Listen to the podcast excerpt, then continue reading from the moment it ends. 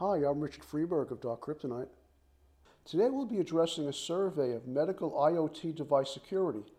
I know I'm being a broken record here, yet over half of respondents in a survey of healthcare executives of more than 500 U.S. hospital and health systems reported senior management did not require assurances that medical or internet connected device risks were properly monitored or managed. In fact, while 46% reported taking proper security steps to securing medical devices, almost half said they didn't measure the effectiveness of device security procedures. Meanwhile, of the 43% of organizations that reported a data breach in the past two years, 88% said at least one connected device was a contributing factor to the breach. Hospitals are a primary target of cyber criminals looking to get their hands on lucrative patient data. Hacks have been increasing in recent years and reached record levels in 2021 and 2022.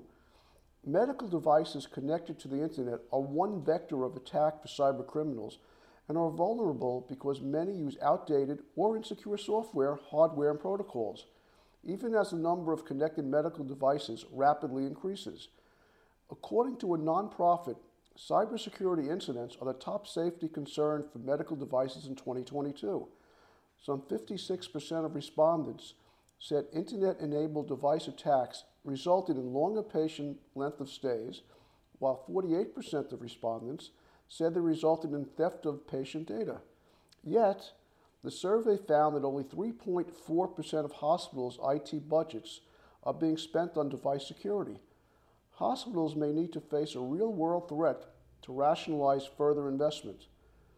Top factors that would drive that is a serious hacking incident of a device, followed by concerns over relationships with clinicians and third parties, and a potential loss of customers or revenue. Another problem is poor oversight over device ecosystems. According to the report, two thirds of organizations don't keep an inventory of their IoT devices. When seemingly organizations inventory almost everything, can you imagine not taking an inventory of IoT devices?